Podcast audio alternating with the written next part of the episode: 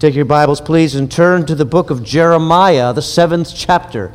Jeremiah chapter 7, verse 4 is where we will start. We're returning to our series, A Look at the Book, where we are summarizing the books of the Bible, book by book, so that you can get a sense of how the Bible fits together. And today we're in the prophet Jeremiah. Here's the key concept today Jeremiah shows us the heart of a prophet in the time of sadness. Jeremiah chapter 7, while you're finding it, imagine this. What would you think of a man who declares himself to be a prophet appointed by God, who walks the streets of Washington, D.C., and persistently proclaims that Iran will be the arm of God's judgment against the United States of America? Imagine every day a torrent of negative and hopeless words seeing him on the evening news, speaking out against the way that we've interpreted our Constitution, the institutions of our nation, and against our way of life. Now, as a good patriot, you, you might begin to have a sense of satisfaction where you hear that there are other prophets who say exactly the opposite and who declare that all is well. You mean maybe not even bother to check out their credentials and it may give you a sense of deeper satisfaction when somebody decides that that cranky old man needs to be thrown in prison. Well, that's a bit of how the people of Jerusalem felt towards Jeremiah as he spoke out. The vast majority thought him to be a crackpot and a crank. But now change the picture. You are the prophet with the call of God to warn your people to warn the nation that you desperately love, that they are about to fall under the wrath of God. And so you speak out. You speak with tears in your eyes and a lump in your throat, but you're hoping against hope that there will be repentance. And when God sees repentance, he will turn away from his wrath. But there is no repentance. Nobody is listening, and disaster is coming. That is the prophet Jeremiah. He prophesied about a hundred years after the fall of the northern kingdom, and a hundred years after the words of the prophet Isaiah. What Isaiah predicted, Jeremiah lives through and describes. He lived in Jerusalem. They ought to have taken a lesson from the destruction of the north. And instead of, but instead of fearing the Lord and fearing that outcome, and turning back to the Lord, the inhabitants of Jerusalem have come to believe a lie. And this is the lie that since the temple of the Lord is housed in the city of Jerusalem, God would never allow destruction to come to this city. With that in mind, go to 7 chapter 7 verse 4. Jeremiah is speaking. He says, "Do not trust in deceptive words and say, This is the temple of the Lord, the temple of the Lord, the temple of the Lord. He is mocking their superstition that treats the temple like a good luck charm, allowing them to do whatever they want. If they trusted in that, they were absolutely wrong. And where did this lie come from? It came from about 75 years earlier, when it was the Assyrian army which was coming against Jerusalem, not the Babylonians. And the king was Hezekiah, and Hezekiah went to prayer. And he begged God to deliver Jerusalem from the Assyrian army. And you remember the story that the angel of the Lord visited the camp of the Assyrian army, and that thousands were killed that night, and the remnant that remained went back to Nineveh. And that began a rumor that turned into a fixed belief that somehow it was because the temple was in Jerusalem and they would never be defeated. But Jeremiah knows that belief to be false. So here is the setting. At this time in history, Babylon, along with other aligned kingdoms, have, are just about to defeat Assyria. They've come against uh, Assyria in Nineveh. The Assyrian army has retreated westward to Carchemish. And in Carchemish, they regroup and while that is happening, and the Babylonian armies are making their way around the, the, the, the, map there, the, in Egypt, the Egyptians come to understand that the buffer between them and this newly aggressive kingdom of Babylon is Assyria. And if Assyria is done away with, that the Babylonians will march all the way down into Egypt.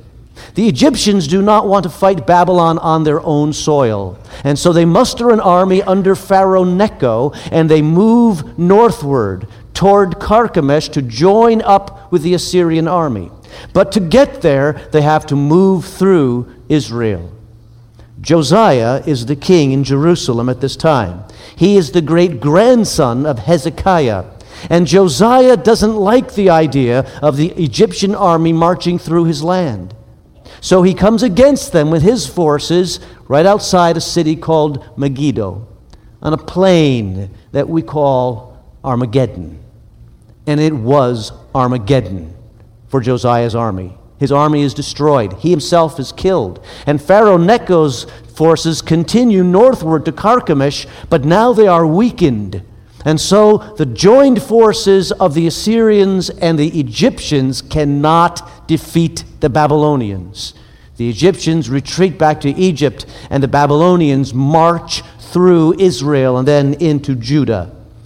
By the time it's 605, they have come into Judah and they begin the first of three waves of deportations. You see, the Babylonians believed the same thing that the Assyrians believed, and that was when you defeat a people, you depopulate the land and bring those people to your nation. And so it starts with the brightest and the best of the aristocracy. And in 605, that first wave goes back to Babylon. And in that first wave, wave is a young man who we will meet in a few weeks. His name is Daniel. And then they continue on. By 597, there's another wave of people sent back to Babylon as slaves and as laborers and tradesmen. And in that group is a young priest who will be called to be a prophet in Babylon. His name is Ezekiel. And Nebuchadnezzar continues on. He comes to Jerusalem and he places the king, and he, and he uh, brings the king, Jehoiachin, back to Babylon as well, and places his brother Zedekiah on the throne as a vassal king. And, in, and Zedekiah, in 589, in one of those what were you thinking moments, decides he alone and his small army is going to rebel against Babylon. Bad move. Nebuchadnezzar comes back with his troops. He leads his armies, and in that time, Zedekiah seeks out Jer- uh, Jeremiah and he asks, Is there a word from the Lord for us? And Jeremiah says, Yes. The word is surrender. Zedekiah refuses to surrender. He promptly throws Jeremiah in jail, but the army of the Babylon surrounds Jerusalem, and the siege lasts two years, almost two years. Nothing in and nothing out. The book of Lamentations, which we will look at next week, is the book that describes what it was like inside the city. Lamentations is Jeremiah's memoirs of the suffering of the people inside that siege. By the time we get to 586 BC, the walls are breached, the palaces are burned, the temple is pulled down to rubble. The administrative offices are destroyed. Most people are killed. 4,600 male captives are taken back in the third wave, wave of captivity, along with the temple's wealth. It is total disaster. And on that day, in 586 BC, the nation Israel, as an independent government with defined borders, ceases to exist until when? 1948. 2,534 years. With just a brief moment under the Maccabees where they're independent, but their borders do not exist. 2,534 years, the nation is gone. Or at least it is uh, occupied. A governor is set up to watch this destitute city and this by the Babylonians, and this governor is promptly assassinated, and the little remnant that remains in the city flee to Egypt, and they take Jeremiah with them. And that's where he dies. That's the setting of the book of Jeremiah. And here's the content.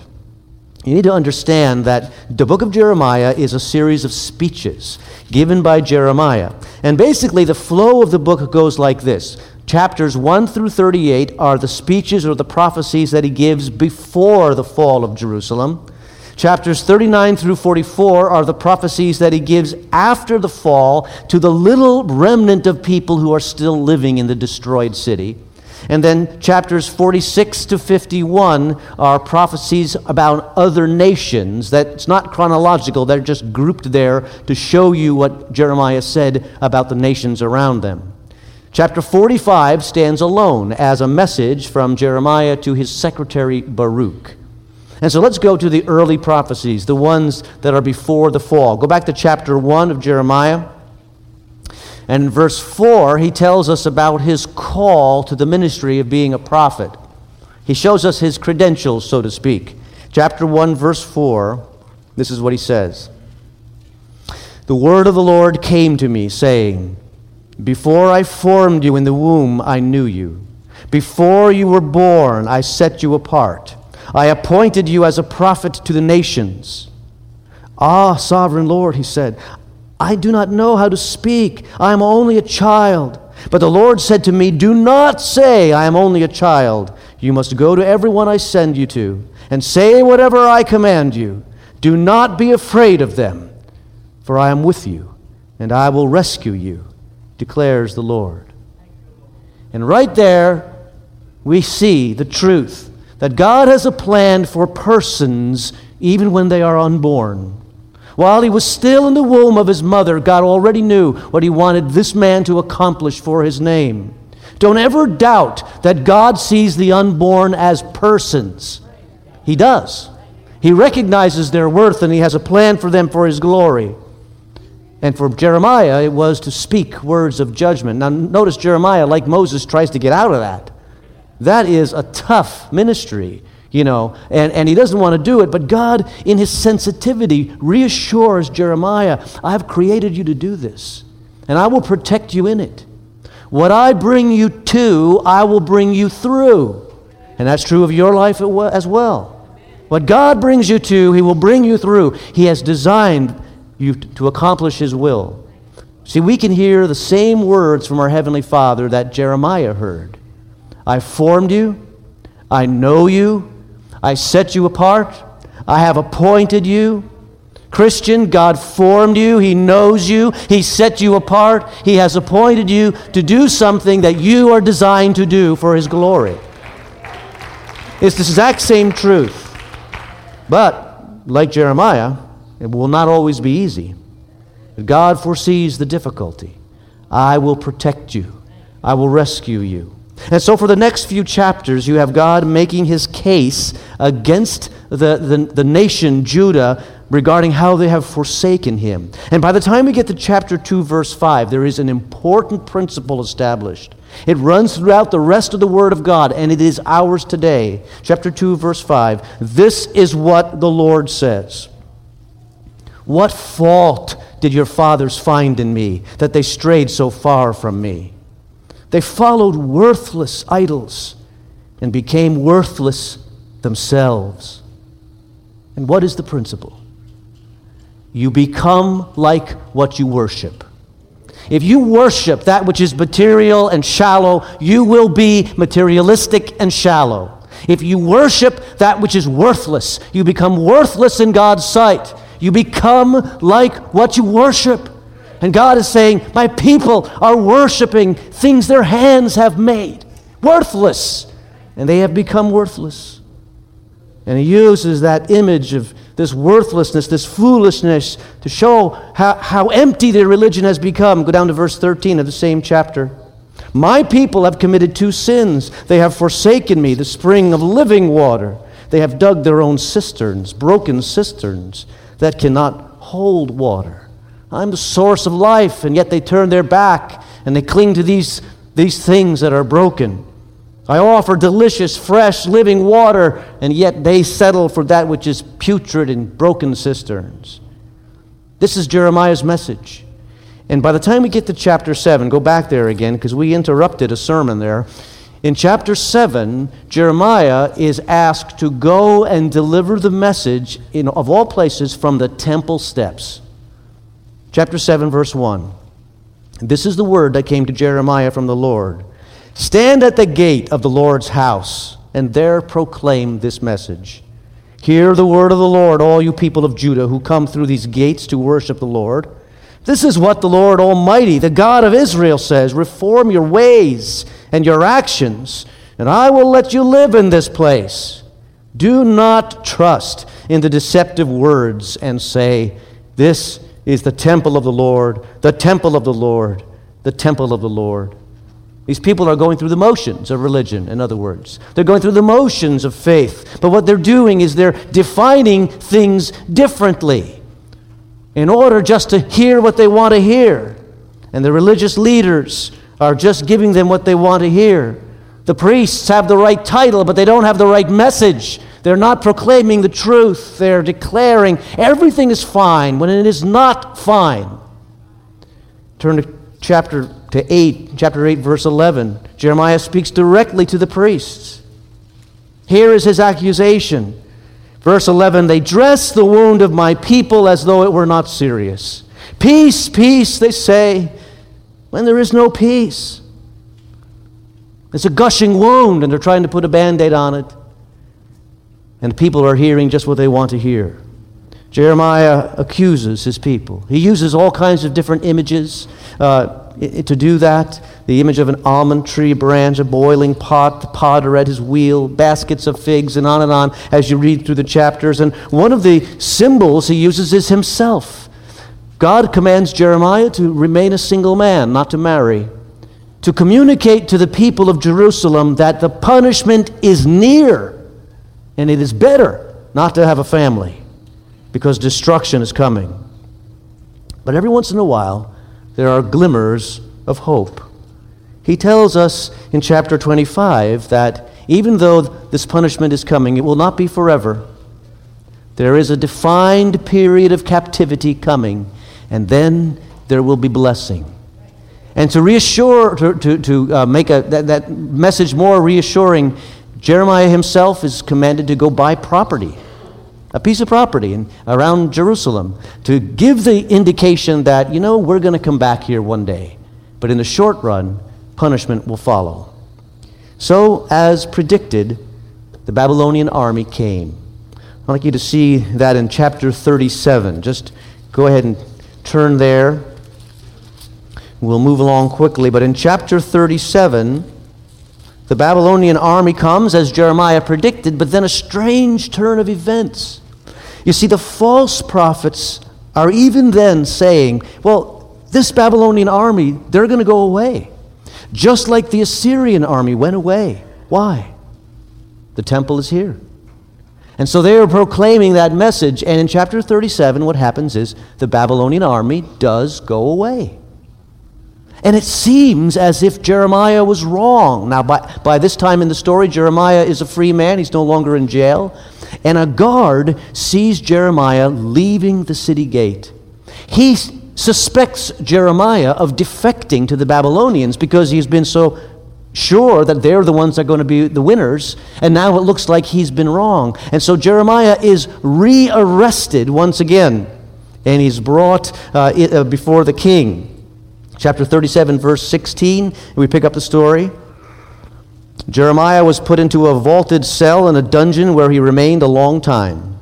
Then King Zedekiah sent for him and had him brought to the palace where he asked him privately, is there any word from the Lord? Yes, Jeremiah replied. You will be handed over to the king of Babylon. You wonder why this guy doesn't have any friends. Right? I mean, don't forget, at this point, the Babylonian army has left. But what they don't know is this they left because they are completely confident they can come back and destroy Jerusalem anytime they want. They left because they heard that the Egyptian army was mobilizing once again. They simply went south to take care of the Egyptians. When that was done, they returned. And so by the time we get to uh, chapter 39, what seemed too good to be true is indeed too good to be true. The Babylonians are back, and this is the story. Verse 1 This is how Jerusalem was taken. In the ninth year of Zedekiah, the king of Judah, in the tenth month, Nebuchadnezzar, king of Babylon, marched against Jerusalem with his whole army and laid siege to it. And on the ninth day of the fourth month of Zedekiah's eleventh year, the city wall was broken through. And when it is clear that the city is defeated, Nebuchadnezzar is the one who has Jeremiah released from prison. Now, right there, if the story ended right there, you would think that God had forever forgotten his people. And you would question the fairness of it all, right? I mean, as bad as the Israelites were, the Babylonians were worse. These were pagan, warlike people, an evil culture, just completely set on destroying anybody around them. But the story doesn't end there. And all along the way, uh, uh, Jeremiah has been laying down these hints that you have to go through these waters, but there is a blessing ahead. And so in Jeremiah 33, we read, we'll put it on the screen. In the towns of Judah and the streets of Jerusalem that are deserted, inhabited by neither men nor animals, there will be heard once more the sounds of joy and gladness the voices of bride and bridegroom, the voices of those who bring thank offerings to the house of the Lord, saying, Give thanks to the Lord Almighty, for the Lord is good. His love endures forever. That is the future, but in the present, they are receiving judgment and punishment.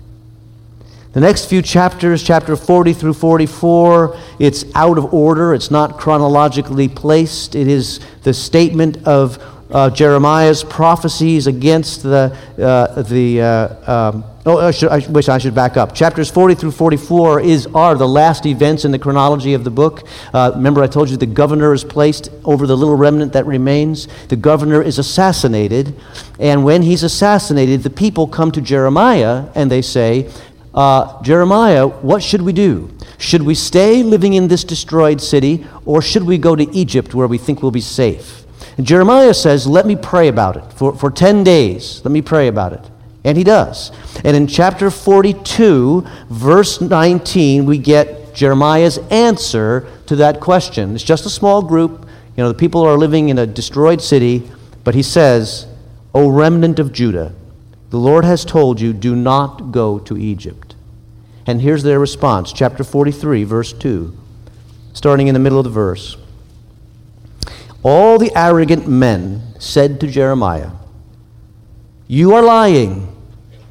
The Lord our God has not sent you to say, You must not go back to Egypt and settle there. And you just shake your head, saying, These people do not learn. They do not get it. All they want to hear is what they already want to hear. And so a group of citizens flee to Egypt, the remnant that remains, and they take Jeremiah with them, and there he dies. And the tragedy of that, that we have to see in the subtext, is this these people have lived through the punishment of God, the judgment of God that their sins deserve, and at the very end, they reverse the Exodus. It's total defeat. They revert, reverse the Exodus and go back to Egypt. Well, in the next chapters, 46 through 51, we see uh, Jeremiah's prophecies against the nations. I mentioned that that's not chronological, but it gives you a sense of what he was saying about all the other nations, including Babylon, because he prophesies the destruction of Babylon. The destroyer will be destroyed one day. And we see that in, in his uh, prophecies. And then in chapter uh, 52, the end of the book, it's a flashback, basically, a recap of the destruction of Jerusalem, because that's the main uh, focus point of the book. And the message is that God has brought punishment on his people. And that even though God's methods can be hard, his purposes are always pure. He has in mind the purification of his people. And all along the way, along with the warning, there has been promise. So we leave the book of Jeremiah with a couple of lessons in mind. Number one, God keeps his word. Delay does not mean denial, either for punishment or blessing. So, if you're going through the storm right now, rejoice in that truth. Delay does not mean denial. God is working for the blessing of his people. But if in your, you're in rebellion against God, fear that truth. Punishment will come. Lesson number two true patriotism does not turn a blind eye to national sin. The true patriot will speak up for righteousness. The godly patriot will remember that the majority can be wrong. They were wrong in Jeremiah's day. The majority is wrong today. We will be increasingly people of God, the voice in the wilderness, calling out for a morality and a righteousness from the word that our nation has left behind. That's going to be our role. We must walk against the flow of our culture, just like Jeremiah. And thirdly, rejoice in the fact that God does restore. The blessings are sure and forever for his people. God has a plan of blessing for his people Israel. He has a plan of blessing for his people today in Jesus Christ. And we rejoice in that truth. No matter what we're going through, we can hold the hand of God and know that he has better in store.